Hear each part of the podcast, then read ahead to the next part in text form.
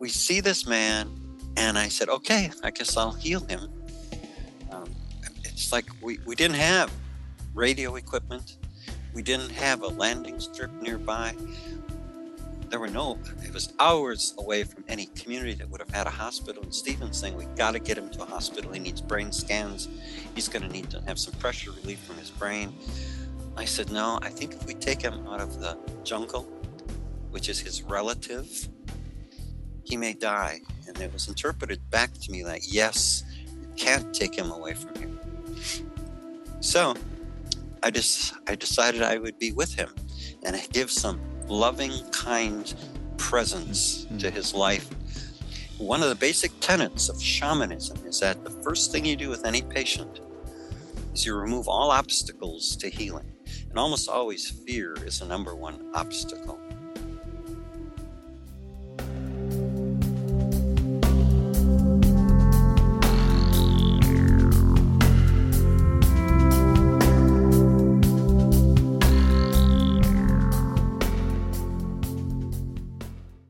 Hey everyone, it's Raghu back with Mindrolling, and uh, I have a wonderful guest today. Again, somebody uh, we are just meeting. His name is Geral Blanchard. Geral, wake, welcome, welcome. Thank you. I'm glad to be with you, Raghu.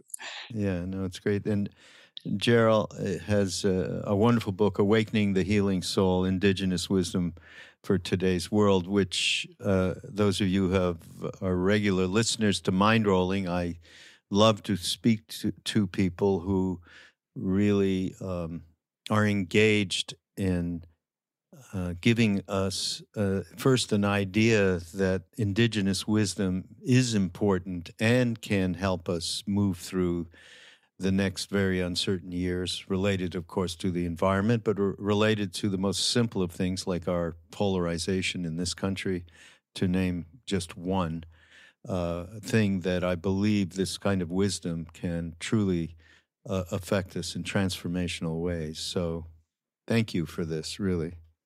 Um, why don't you just, uh, we don't know each other. So, how did you get to where uh, you were um, drawn to this life's work? And, it, and I believe it has been very much a life's work. Um, and uh, yeah, just a little bit of your formative years. And to, you know, I usually ask people, what are the things that made them realize that they are not their thoughts, stories, egos, minds, that there is another realm that is perhaps um, more of the truth of who we are. How did you how did you come to that?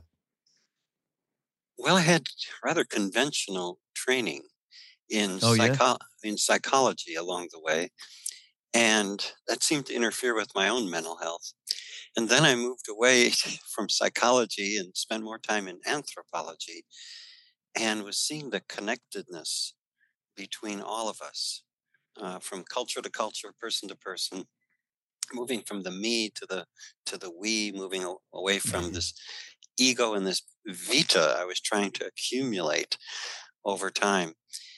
And yet, I think since a late teenager, I always had an interest in, to start with, Native American culture, because I felt something was missing from my religious upbringing, from my spiritual upbringing. And there was something there more land based and connected with nature that appealed to me. And that spirit uh, was infused in me and remained there for quite a long time. But then I, I got into the field of psychology and psychotherapy. Worked in the family violence field for a long, long time uh, with child abuse, then sexual abuse, then working in prisons with rapists, eventually working with serial killers, mass mm. murderers. Mm. And um, while I was doing that, a shift occurred one time for me that was significant. I was in a penitentiary, a federal penitentiary in Missouri working with a man who I won't even tell you all of what he did, but he was a serial killer of children. That's enough yeah. said, I believe. Way. And with that, I was asked to do a mitigation report on him, which is what uh, oftentimes Quakers are called to do. where we try and explain to a jury when somebody's facing the death penalty, we explain how did this person become this way? What is their story? And so I'd spend time with extraordinarily violent men trying to figure out what took them down the path they were on. Uh, if nothing else, just to prevent other people from going down similar paths. But in that prison in Missouri, I spent four days uh, with this man who is now facing death row in a state where it's just an automatic thing. I mean, they it's like a processing line when you're there and you're up for the death penalty. They they just make it happen fast.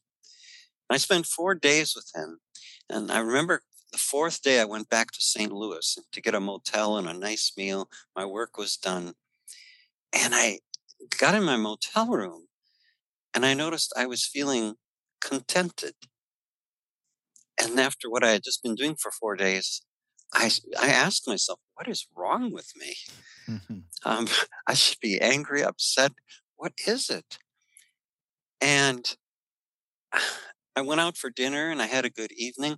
And I turned the television set on in the motel later that night, and they had a special on the A and E network. And I turned it on. It was about the prison I had just been in, mm. about their death penalty protocols and how swiftly people are put to death there. Then I was heading back home to Wyoming. I flew first to Denver. And the Dalai Lama and uh, Desmond Tutu were there. Mm. And I wanted to hear them speak. And I was listening to the Dalai Lama, and a few people passed uh, questions up to his interpreter. And not I, but other people did. And you got to you got to love this scene. There's a Dalai Lama. He's got a uh, Colorado Rockies baseball cap on and some Joe Biden Ray Bans, and sitting in his robe, he's chilling. He's happy. And someone had a question that the interpreter read to him, and it said, "Why is it that in the United States we have so much violence and so much murder?" And I perked up and I listened to, for the response. And he said, Oh, thank you for easy question. Thank you. Mm-hmm. and he said, They are here to teach us a deeper level of compassion. Mm-hmm. And I thought, That's it. That's why I felt better after my time with him because I never spent as much effort, expended as much effort trying to come to know someone, be present with someone, radically listen to them. My job was to explain his crime, not to excuse it. But I felt after four days of reaching into the deepest part of myself, the best part of myself, I understood him. Hmm. And that shifted some gears for me. And the next thing that happened, Raghu, was uh, I got a phone call one day in my Wyoming office and a friend from Canada called me and said, Hey, I was thinking of you because I'm planning a trip to Africa to study shamanism. And we want a herbologist there, we want a professor there, we want a psychotherapist there, and some uh, spiritual person, which was him. And let's expand our knowledge as a team there. Mm-hmm. I'd like to know if you'd be interested in going. And I said, Sure, let's book it. And then uh, my ego stepped in and said, uh, Gerry, you made that sound too easy. Um, you, sh- you are you're to contemplate this. You're to be a businessman. Uh, and you say, "Well, I need more details. What will the cost be?" I knew I was going, and I said, "I'll call you back uh, in a couple days." And the next morning, I was on the phone saying, "Tell me the cost," and he told me, and I said, "Okay, I'm going. Book me." And then the biggest shift of all occurred, and starting to spend time with authentic, real shamanic healers and sangomas from Zululand. That was powerful because these weren't like the neo shamanic people we're dealing with today who go to weekend workshops and say, I am a shaman. These are people who have lived it, breathed it for decades and decades. And being in their company, one after the other after the other, was powerful and from different countries in Africa. Then I went to Central America, South America, the north of Canada, and I couldn't get enough of this refreshing new way of feeling that was so different than our training in psychology, where we have a DSM, you know, the, the Diagnostic Statistical oh, Manual, yeah. which, you know, it spells out DISM. And that's what we do. We dis people. and, you know, we, we attach labels to them and freeze them in that identity. And I had shamans ask me questions like, why do you do that to people? Why do you call them names? We, we teach our children not to do that. But you call people names for what reason? And I, I said, well, for money.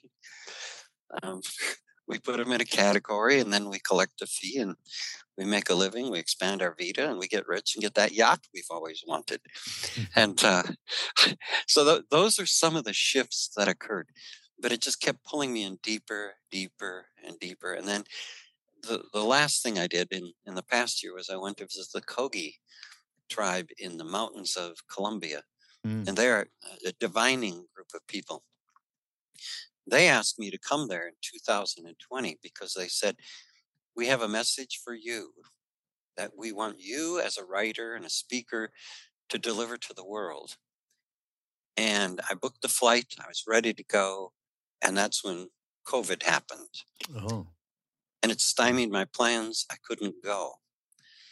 So I had to cancel everything, postpone until some months ago when I went there. And they said to me, after climbing up 14,000 feet through the jungle up to the where there's snow in Colombia, not far from the equator, I got there and their message was, we wanted to tell you that unless you changed your way of living on this land and with nature, unless you saw this world as a heart throbbing below us and treated it as a mother with respect, there was going to, they said, we wanted to warn you of a epidemic that was going to occur where millions of you would die and be thrown off the earth. And then someone had already told them that the reason I couldn't come was COVID. Oh, and, God's sake. And so uh, there's different ways of knowing uh, things about the world and about ourselves. And I find indigenous peoples have many, many ways of perceiving reality and understanding it. So that's my story, and I'm sticking to it. that's so great. And uh, in the in the book, you talk about uh, the the lost elements of healing are, are personal beliefs, power of the mind, knowledge, use of plant medicines, and soulful presence as medicine, which is plus probably most closely connected to my own experience going to India with Ram Dass and all of that. And um, also important are thoughtfully orchestrated and dramatic rituals. This is something we have lost community support, the careful infusion of sacred mystery, the power of presence and loving kindness, and many other factors that will become apparent eh, through this this dissertation, this book. And you say your goal is to bridge diverse cultures, and uh, this very much uh, presents itself throughout this book. So I'm I'm really happy to uh, talk to you today uh, about the potential that we have here to listen correctly uh, to the uh, wisdom that is at hand, indigenous wisdom all over the world, not just in South America.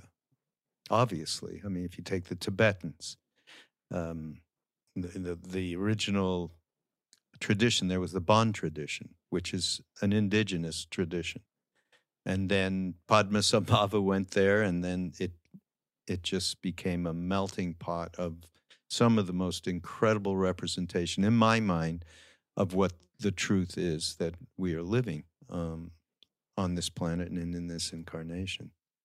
So, well, when you just read that quote from the book, did that resonate with your experience as well? Because I identified perhaps six or eight key elements there. Yeah, absolutely. Um, I mean, loving kindness, for instance, just one seemingly power of presence and loving kindness to me is core.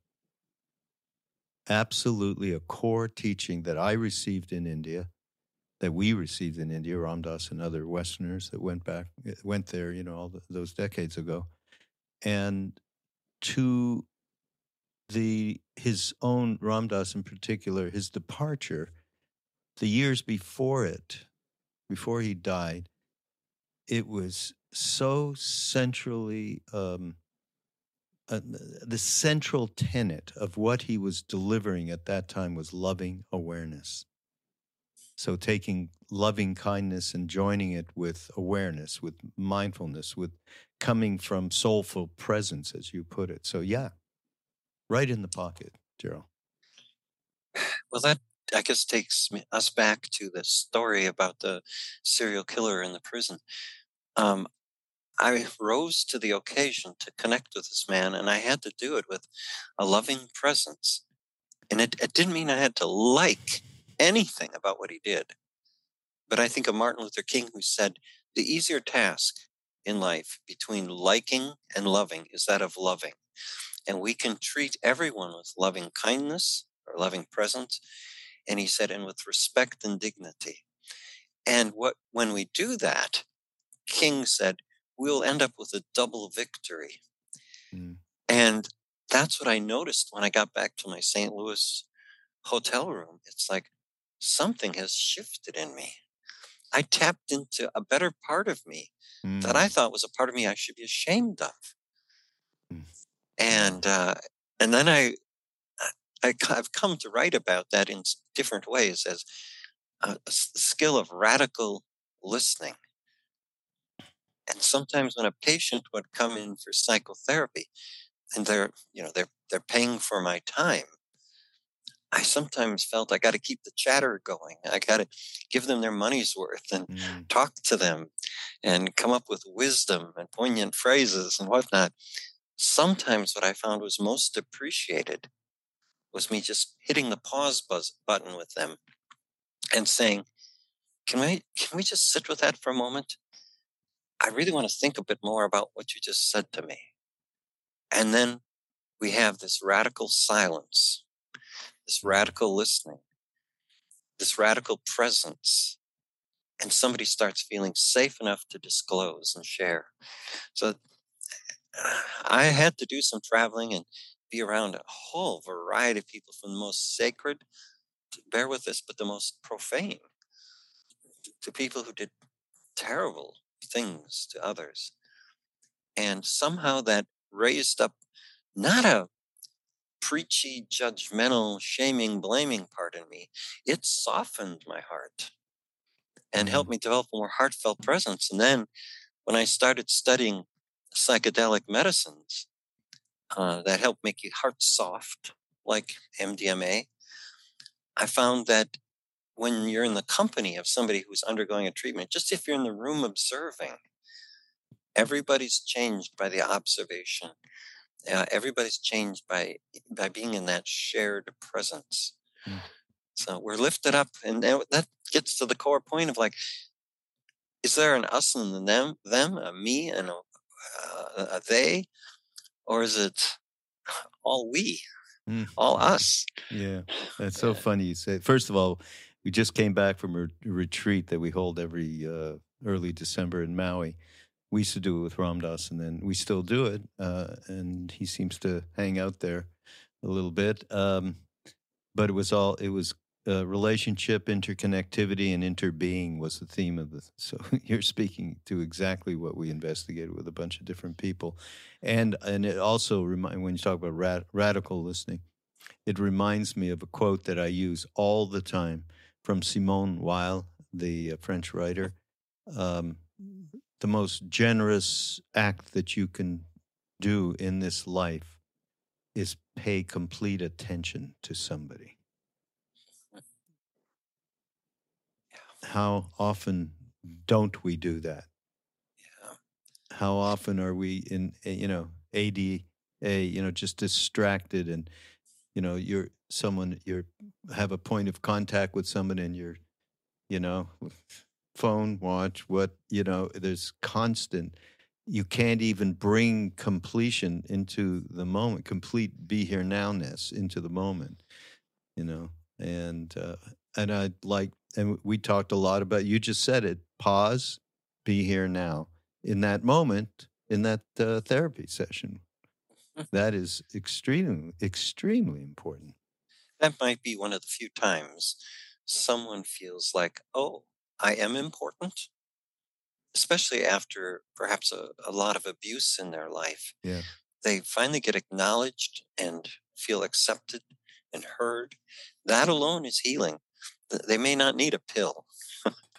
you know, I think of I think it was Luther Standing Bear. I'm not quite sure anymore, but a Native American man once said, uh, we, we, Native Americans, we, we don't like your white man's medicine. We prefer medicine that walks. Mm-hmm. and uh, yeah, we are the medicine. And it isn't something you get at a Walgreens. Yeah. yeah. Oh, boy. Uh, how about uh, there's some great stories in here, and there's one in particular. Maybe you'd recount it. I, am sure. Um, it's um, when you were, I guess, uh, with a, a, shaman named Mandaza. Am I correct? Um, I've been with a, a shaman named Mandaza Mand- Kandemwa. Yeah, and it was about you being uh, put into a pool of water.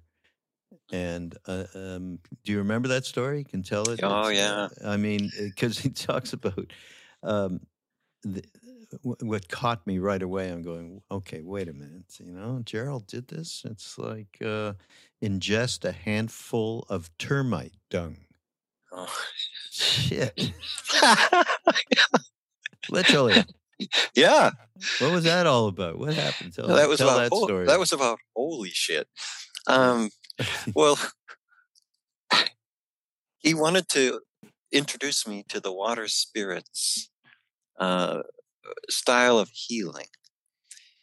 And when I arrived in Zimbabwe at his location, the first thing he said to me was, uh, I, I, slept the night through, and then I got up the next morning, and I was all set for him to pontificate and espouse wisdom and the like. And I said, So, what are we going to do today? And he said, You will sit under that tree, and then I will see you tomorrow. and I go, in my brain, I'm going, you know how many thousands this cost me? All of a sudden, money was important, you know? and I said, and just what do I do, Mandaza, under that tree? And he said, you communicate with it. Mm. And I said, could you just like give me an example how I do this? And he said, you might say, I am here. How might I serve? Mm. I am here. How might I serve? Mm. And I did that for a day. And the, the level of service that came to my mind, you know, it started with people, it went to the tree, it went to the insects, uh, it went to the animals around me. And I won't forget the, the, the submerging part in the water. But before that all happened, then he was he came to me the next day and Mandaza was talking to me about all sorts of matters of peace and love he was talking about Martin King, Gandhi, and whatnot. Really? And hmm. while he was talking in this hut, a, a dove flew in into the hut and landed on his shoulder. And he didn't blink an eye, he just kept talking. And I ran out to get a, a colleague of mine. I said, Quick, get the camera, get a camera. And I'm standing outside the hut and I say, Mandaza, I'll be right back. I was so caught up with the magic of that moment. Mm. And when I was waiting for the camera to be r- run back to me, out of the sky came a second dove and landed on my head. Mm. And they took a picture of that. Yeah. And I walked in with my dove and we sat down with Mandaza and his dove.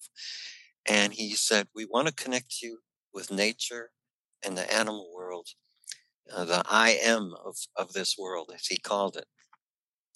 And he said, I, I want you to go into the, the, the pool and go through a ritual, or actually a ceremony with rituals beforehand.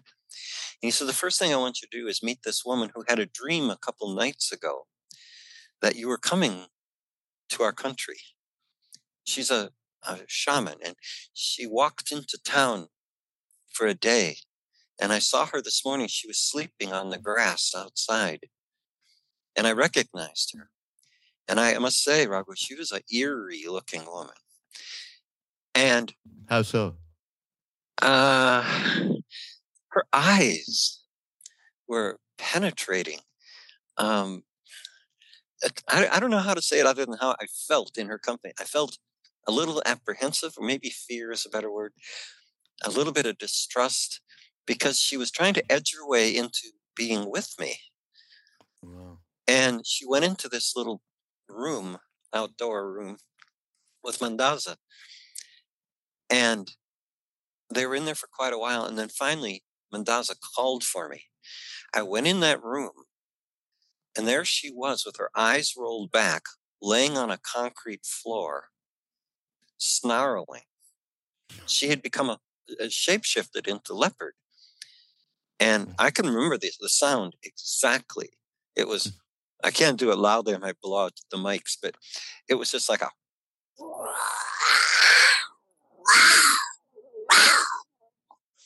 and she was calling for me. And she said, Where is this man's silver ring that he always wears on the second finger on his right hand, which is something we wear in Wyoming, which is an elk tooth ivory. Excuse me. an elk tooth ivory. Elk tooth. And, uh-huh. But I didn't bring any bling with me to Zimbabwe. But she had said, Something's missing from your hand. And then she said, Why do you live so far away from your son, who was in Salt Lake? And I was nine hours away. And I go, How do you know I have a son? How do you know where he lives? How do you know about that ring? And then Mandaza said, Now it's time to go into the pond to begin your water spirits ceremony, and you'll be submerged. And she kept following me, shadowing me. Wow. And as I walked into the water, she walked in behind me. And I'm like, quite honestly, I was thinking, I don't want you here. You're making me uncomfortable. And then he said, he signaled to me to go down. And I submerged myself in the water. Pretty soon, there was somebody touching me underwater. And when she touched me, I started convulsing. And I got scared. I knew it was her. I got scared and I rose to the surface. And as did she. And Mandaza looked at me and had this big smile. And it's like, all is well. You could just tell he was saying, and he, and he signaled down again. Each time I went down, she grabbed me. And I started having like these convulsions going through my body. I'd come up again, just shaking and shivering. Four times we did that. Hmm. And uh, the fourth time I came up, and Mandaza said, I would like to introduce you, Sea Lion, to some of the people here. And he, he felt I had taken on some other qualities of the animal world. And, but, you know, before we even went into water, you mentioned something. He said, I want to he wanted to put dollops of, of a mixture, a concoction all over my body, like like it looked like whipped cream dollops, but it wasn't that. And then he said he had me extend my hands, and he filled each hand with muti, which is medicine. And he said, "Lick it and eat it." And I started with my right hand, and I was licking what was in my hand, and it was just gross and disgusting. and and eh. when he wasn't looking, I'm embarrassed to tell you this, but I turned my hand and let it dump a little bit on the ground because I thought I'll just, you know, eat a token amount. Yeah. And he said, he looked at my hand. he goes, "Oh, you need more." I thought I gave you more than that. So he dumped more in my hand. So I realized my ploy wasn't going to work. But mm-hmm. that was a special medicine. It was termite dung. And then I said, he told me what it was. And then I said, you know, pray tell, what's in this other hand, my left hand? He said, I don't think I'll share that. So if he would share the termite dung and not the other, I was wondering, what is it I'm ingesting? So I went underwater. I started convulsing. I came out of the water. It was winter there, which is pleasant. I sat on the side of the pool and he said, Close your eyes. And I closed my eyes and I began having uh, visionary experiences, and animals were coming to me. And they were always coming in the upper right hand, you know, view, if you will, eyes closed. And they would come into clarity, just sharp, like I could see every eyelash or every hair. And then they'd fade out, animal after animal. And at one point, I remember this colorful mandrill coming. I don't normally think about mandrills, but there was a mandrill. And these animals were coming and going. And then I thought, okay, I'm a psychologist. I got to check, see if I'm oriented to space and time. so I opened my eyes and I looked around and I was naming the people there, comforting myself. And then I'm going, okay, you're in Zimbabwe. You're with Mandaza Kandemwa. All's well closed my eyes, and the experience resumed. To this day, it still happens. Wow. And the only thing I've ever observed similar to that is people under the influence of MDMA. They have animal visitors. And oftentimes, after perhaps three treatments, they say that they feel united with all of nature, all of mankind, all of the animal world, or as the Lakota people would say, Mitakuye Oyasin, all my relatives. Mm. I'm one with them all. So there's this unity consciousness that was unfolding with Mandaza. I've seen it unfold in other settings, uh, you know, with psychedelics and also with empathogens like MDMA. So yeah, mm. that's that's the story of the. Wow, that's quite a story, and, and that uh, the woman shaman, he, you were told that she came here because she knew you would be there and and came there and just stayed overnight until you came. Yeah, and it was from. I mean, this dream. sounds like an Indian, you know, like uh, experience that I might have had in India as well with this this kind of precognition and uh, yes yes and it was more profound when i was in ecuador in the amazon i don't know if you saw the story in the book about juan fidel the man with the severe head injury but no please tell it oh that that that shifted my world instead of teaching indigenous healing methods and theories and philosophy I finally became a believer in what I was teaching. Here's the deal. Mm. I went, I don't even know why I picked Ecuador, why I was, what brought me there, but there I was. And I went into the Amazon with two interpreters to visit the Achuar people. Now, you would think if I were taking a trip think of precognition though. But if I were taking a trip, wouldn't you think I'd kind of plan it out a little bit and decide where I'm going, who I want to be with, who I want to visit? No, I, I just went. And I went into this area where I met perhaps the most famous shaman in that area of Ecuador. People come from miles and miles by canoe for healings from him. And my guide in one of my interpreters, figured I'd want to go there and meet him. I went there. I did. And while we were there, it was the rainy season. Of course, that is never the time to go there. So I, you know, the planner that I am, I went.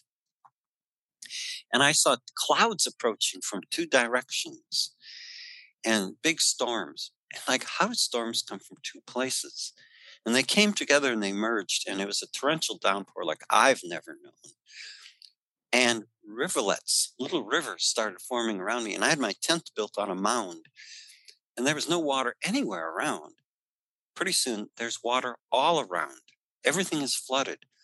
And my tent is maybe 10 inches above the water. And this famous shaman, Raphael, uh, who knew I was there, said, and he had been told stories about me. I don't know if they were true or mm. exaggerated, but they my interpreter made it out as if I was some sort of great shaman, which I'm not. But he said, Have Yeri in their language, have you ever come with me. The flooding was occurring. He said, Get in my canoe. We went down this tributary of the Amazon, roaring down there. He said, You must go to the sacred waterfall with me. We got to the, we beached the canoe. I had boots on there, hip boots. There was so much mud. My feet would go down and I couldn't pull them out. No. But he was insistent that I keep going with him to the sacred waterfall where you get healing powers from the ancestors and the anaconda snake. Mm, mm-hmm. So I tried to keep up with this older man, and it was really difficult. And finally, we got separated. And I saw all these, what I thought were snakes swimming by me in on the flooded area. And it turns out they're worms of some sort. And they're just really, really big worms. Mm. and I lost track of Raphael, but I could hear in the distance the water rushing. And I thought, I must be close to the waterfall. And then he was out of sight. And I thought, I got to cross this river to get to the other side because his tracks were leading up to there and he obviously crossed. So oh, I struggled. It, the, the river wanted to throw me over the falls, which was right to my side. And so I leaned into it. I had a stick to try and get my balance. I made it the other side, and there was Raphael down below the falls, naked, and waiting for me. Got down there. He's, he had me stand under the powerful waterfall, and logs and things were coming over. But when I stood under it, nothing hit me but water. And then he had a, like a little cup. And he spit into this cup and he was stirring with his finger and he he showed me us like snorting. And he snorted some up his nose. And he, he tur- had me tip my head back and I snorted some of this. It was some people call it rapé, rustica nicotiana, which is a powerful tobacco that helps you have visionary experiences. Now, remember, these are the Achuar people. This is the notorious dream culture of the world. Mm. I didn't even know it when, until I got there. And so he said, sometimes this medicine will help you dream and have dreams that will guide your your next day and what you should be doing. You need to act on it and act on it immediately if you have any. So we we did that. We came back home. He said, "Now get some rest." I went to my tent and crawled into it with all the fire ants. And um, I went to sleep. He said through the interpreters, "We will awaken you at 4 a.m. for the vomit ceremony." because it's like, oh, sign me up. Can you make it any earlier? and and at 4 a.m., I was awakened by my Achuar interpreter. And he said, Get up now, because we're going to go to the vomit ceremony. The village president, it's kind of like the tribal leader, it's going to be at his hut. And every morning in that culture, they get up, drink massive amounts of Guayusa tea, purge with it, and just vomit everything up. And so you start the day cleansed and pure. So we're sitting there in the dark, fire going, kids running around. They're all coming for the vomit ceremony, as I call it. But it's a dream interpretation ceremony. And on the way, walking to that location through the jungle, I'm walking with Julian, my Spanish interpreter. And Julian said, Gerry, did you have any dreams last night? Because we're going to the dream interpretation ceremony that they have every morning. I said, no, no. I said, you know, if I have, if I don't retrieve a dream when I first wake up, um, it's gone. Mm. And I'm walking through the jungle with the Achuar interpreter and with the my Spanish interpreter, and all of a sudden I stopped in my tracks with my headlamp on in the dark. And uh, now that you've paved the way with the word, I just started saying, Holy shit! Holy shit! It was like a dream was downloading. And I was mm-hmm. seeing it all with all its details. And the third time I went, Holy shit. The Achuar interpreter said, What is Gerry saying? And it was interpreted to him as sacred excrement, which made no sense. What I dreamt was of seeing my father, who had Parkinson's, in a back bedroom of my home, or walk into it, and he had trouble walking. And I heard him go in and I heard sloshing of water, lots of sloshing.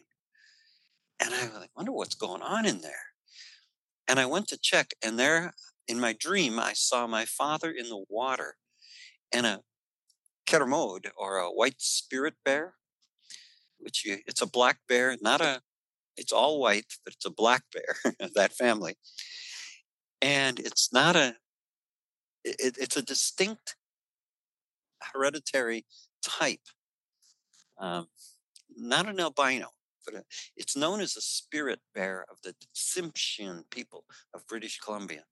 Hmm. And it's a healing bear. And in my dream, there's a white black bear approaching my father. And then I leave the room. Eventually, my father comes out, and I can remember seeing his pockets all full of air bubbles, and he's dripping wet, and he's walking. Um, and I go, What is going on? And so I went back there again, and there's the bear. And I walked into the water, and it came up to me. We embraced. And I told that dream at the circle that morning because they insist that I speak to because they have like almost like Starbucks. They have different sizes of dreams, you know, small, medium, mm-hmm. large. and this would be a large one. tall, tall dream. yeah, grande. I don't know, but I told it, and and I got to tell you, after I did my vomiting, and there are vampire bats swooping down around me. And I told it, and Raphael, the shaman, came by and he goes, hmm. He talked to my Spanish interpreter and he's like, hmm. He said, bring him over to my healing hut when you're finished here. Well, now the sun is coming up, and there's a man who'd been there for two days with a massive head injury. And eh, he was in so much pain, he couldn't urinate, he couldn't defecate, he couldn't eat. Everything hurt. He was laying there prostrate on this lattice made kind of bed made of, you know, like bamboo strips. And he couldn't talk, he couldn't get up. And we talked with other people about him, and he obviously had severe brain injuries, probably brain edema, but it, just so much pain. And he was he was giving up and dying. And Raphael had treated him with no luck or no, no benefits.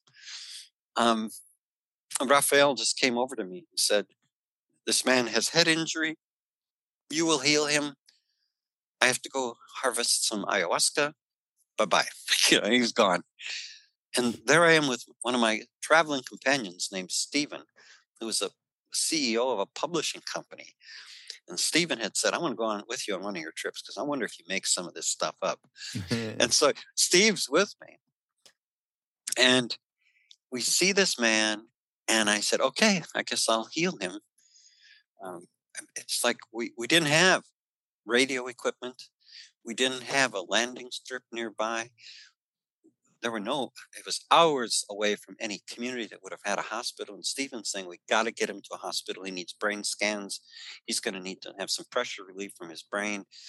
I said, no, I think if we take him out of the jungle, which is his relative, he may die. And it was interpreted back to me like, yes, you can't take him away from here. So I just I decided I would be with him and give some loving, kind presence mm-hmm. to his life. One of the basic tenets of shamanism is that the first thing you do with any patient is you remove all obstacles to healing. And almost always fear is the number one obstacle. Oh, he was scared. He knew he was going to die. Mm. So I, I said to Stephen, who was grumpy and lecture me on ethics and how I'd lose my license and whatnot, I said, go away. And, and I said, go back to the tent and get my backpack. Let's see if I have any brain medicine. Now, of course, I didn't have any such thing, but everything was being interpreted to Juan Fidel, the patient. And he came back with my a backpack of mine. I opened it up and I did this big aha look like, ah, yes, it's here, the medicine. And and I did 16 different things that came to me in my dream. that I felt would be a part of healing. And which dream? the dream with your with your dad?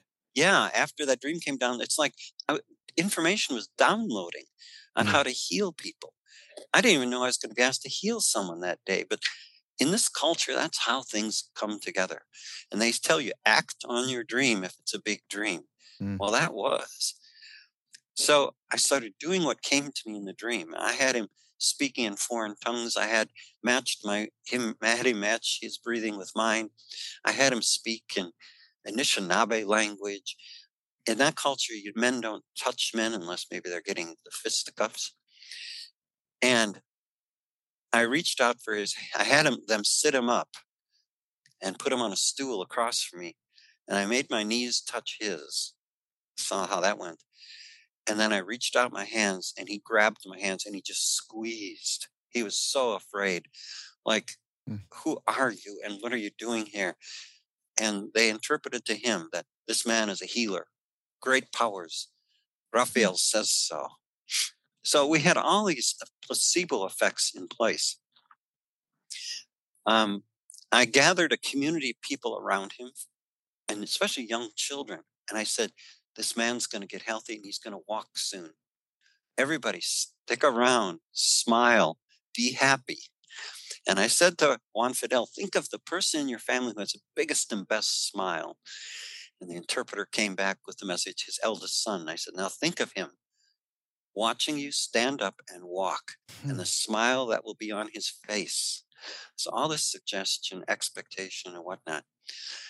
I gave him his medicine a vitamin C pill, and a uh, COQ10, um, an antioxidant. And I, I, I used cautionary language. I said, now be sure and tell him it might take some minutes before this has an impact. It won't be instant. But I said, let's, in that time frame, let's give thanks for the healing that's about to occur. So my interpreter from Achuar was giving a, like a thankful meditational prayer. Here's we're giving thanks for the healing that's about to occur. The kids are excited. They're watching. They're circled around us. We got all the good energy. I told Stephen to go away, and and then I said, "Please stand up." And he stood up for the first time, and and he he's he was just like getting his orientation. And he walked out of the hut and he looked up to the sun which is in that animistic culture their their god. He looked up at the sun. I walked up behind him grabbed his arms we both raised our arms up like we're reaching to the sun. And again we gave thanks for the healing that just occurred well some more things happened that day and that night but i went back to my tent just a it was just a mesh tent no sidewalls. And in the night, in the jungle, all of a sudden there was a face next to mine because this is a little biker's tent I had.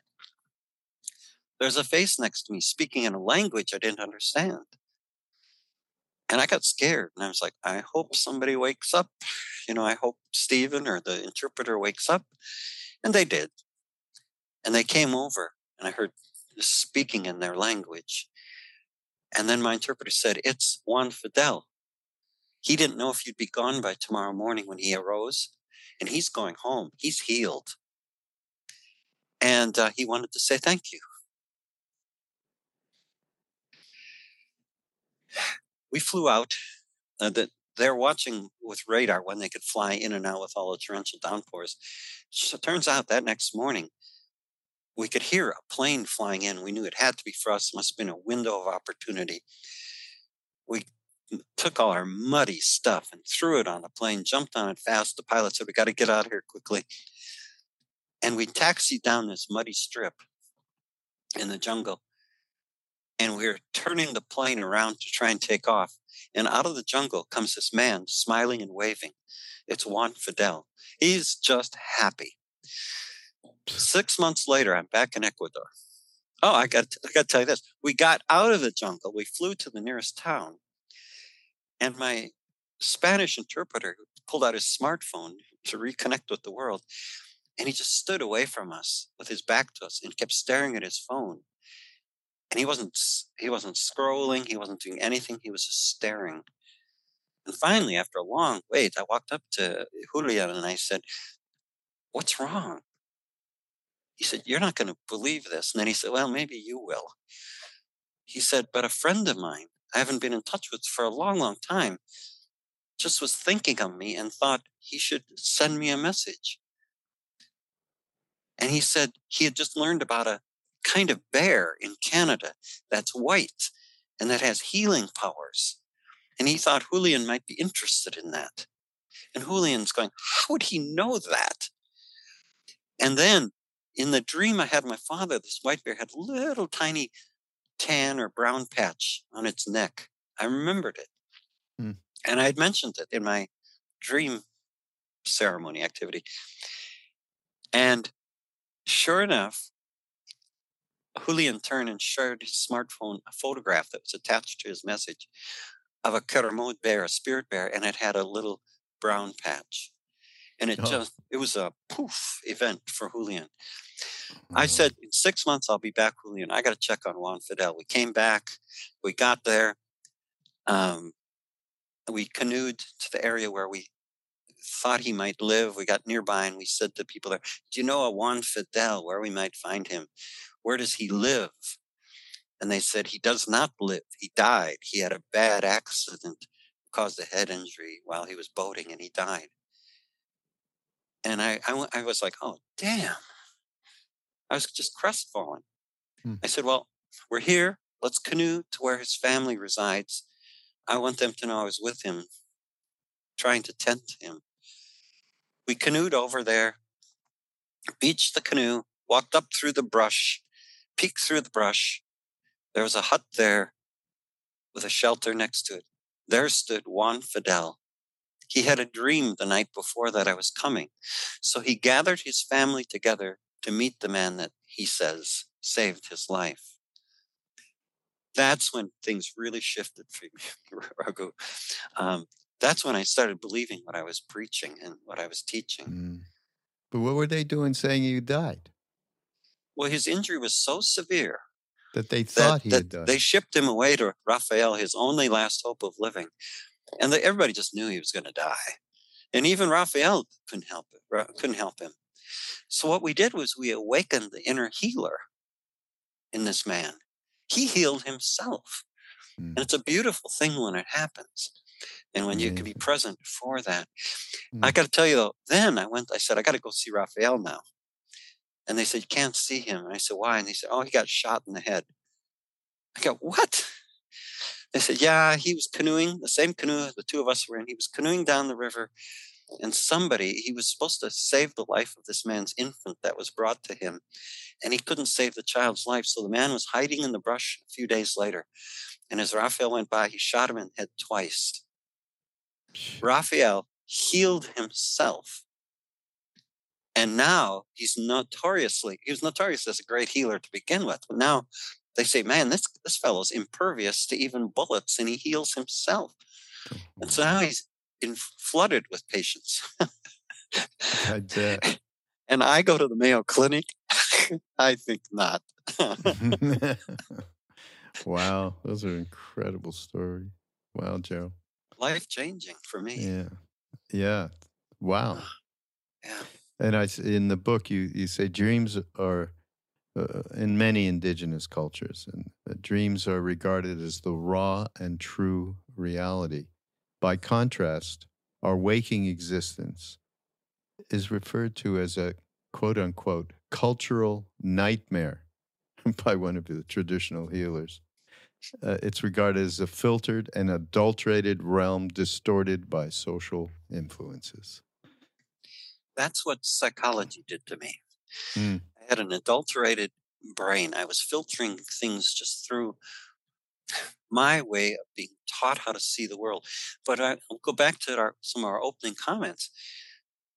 I those are the only ways I had of knowing, of diagnosing, of treating.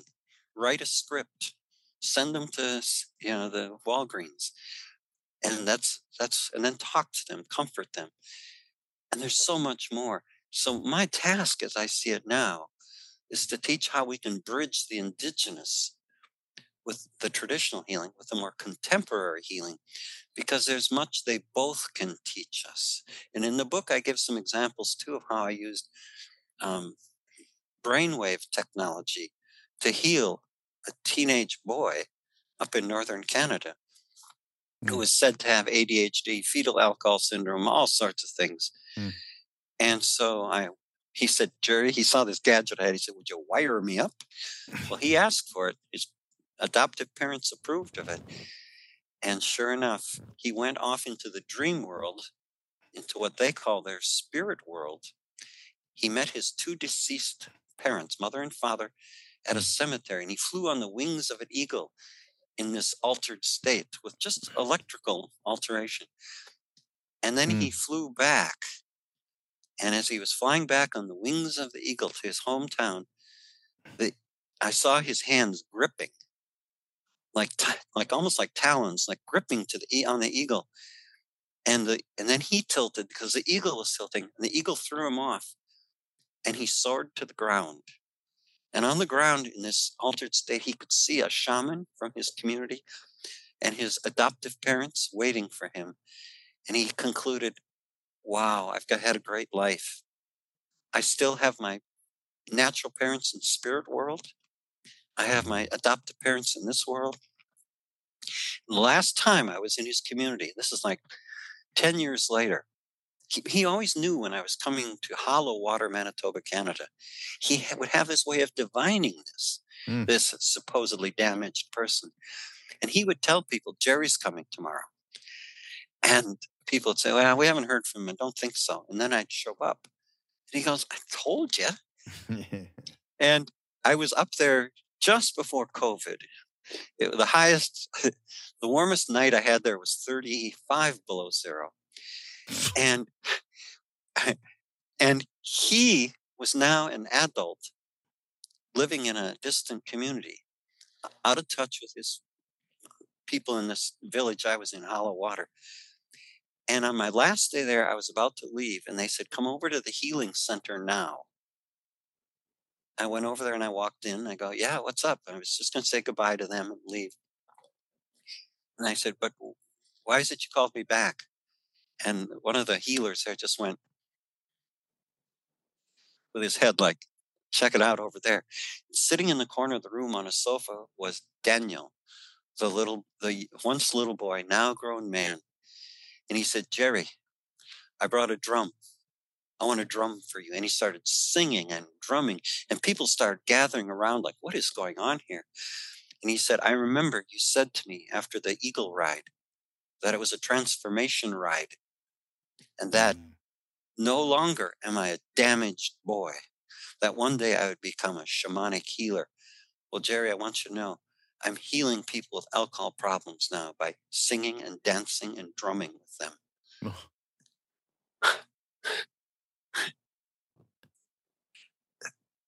it's all real. What, it's well, it's such blessings. Yeah. Such gifts. I mean, just the uh, opportunity to make people aware again of the sacredness of all of our lives, the interconnectivity, the sacredness, and us getting back to uh, the power that uh, we all hold deep within. And I, you said it at one point. The the biggest thing we have to deal with is fear. Yeah. And so, giving people an opportunity to understand and be aware of, and you know, we have lots of eh, great Eastern practices around mindfulness and so on that can really help identify uh, motivations, fears, and um, uh, and really transform them. So, I think you know, doesn't bring, don't you find that fear closes down our options? Absolutely. 100%. You know, with Juan Fidel, he was so afraid he knew he was going to die, which is was going to kill him then. And yeah. so I, we sometimes look up to the heavens, or they say to our grandmother moon, or grandfather sky, or to their version in the Achuar community of their God. And we see un, unlimited space up there, which is a symbol for unlimited possibilities. And that's where the great mystery comes in, as they call it in yeah. Ojibwa culture. Great mystery, great spirit. This unknown element that's beyond our human ability to comprehend that can lift us up and heal us. Mm. And I've had native people say to me, if there's a disease on earth, there's a remedy on earth. Search for it. And now what I find is we search within for it. Yeah, absolutely. And yeah. Uh, I think once we encounter and transform this fear, it's through a deep trust, intuitive trust. And that's what I believe uh, indigenous wisdom has to offer in spades. And uh, I'm happy. So the book is called Awakening the he- Healing Soul, everybody. Indigenous Wisdom for Today's World. We'll have it uh, linked up in the show notes so you can get. When did it come out, Joe? It, it's two years ago, right when COVID struck. So there was never any interviews, book promotions, nothing. Nothing. Yeah, right. I was just sitting still. yeah. Podcasts. There are podcasts. That's yeah, uh, and there were some I, webinars, but yeah, yeah, it's getting the message out verbally that really does help yeah, get the message of the book out. Yeah, these wonderful stories you just told uh, do more than just about anything because it's all about people want stories. They want to be able to connect through stories rather than sometimes too pedantic kind of uh, deliveries around uh, you know these kinds of subjects and so on. So I really thank you. For being here. I mean, we could go on. We'll have to try and do this again and and go through some other uh, some of the other uh, topics that you bring up in this book that really allow people to allow us to get back to uh, a sacred nature. And uh, so, uh, everybody, this will all be available. Uh, the links here and to um, Geral's work. And uh, this is uh, Mindrolling on Be Here Now Network. Go to BeHereNowNetwork.com and take advantage of all the wonderful teachers that we we have uh, uh, on this network. And we've uh, Geral, we have done some. I've done some myself. Wonderful things around indigenous wisdom and and also. Um, around, of course, envi- it's totally connected to environmental stuff that is going on, the degradation um, that we're all trying to address. So it's really important work. Uh, in fact, we are starting an Indigenous uh, Wisdom podcast with uh, a, um, a, young woman named Nat Kelly, who uh, her lineage goes back to the Quechua people, I believe, in Peru. And uh, yeah, so I'm excited for that. And you guys look out for it. Just uh, go and sign up on the email list at Be Here Now Network and uh, yeah, I'll, I'll probably uh, tell her about uh, you, Geral, and see if you guys can get together. I think you have some common experiences. I'd love that, and you know, maybe I'll close this off today by pretending I'm on National Public Radio and, say, and, say, this is a good time to think about making a donation to you and your organization, in uh which we've done, but I, I want to make another one. I hope other people will support your efforts. Oh, thank you so much. I appreciate yeah. that. We, uh, again, thanks for being here. This is Be Here Now Network. Go to BeHereNowNetwork.com and we shall see you on Mindrolling next week. Thank you. Thank you, Geral. Welcome.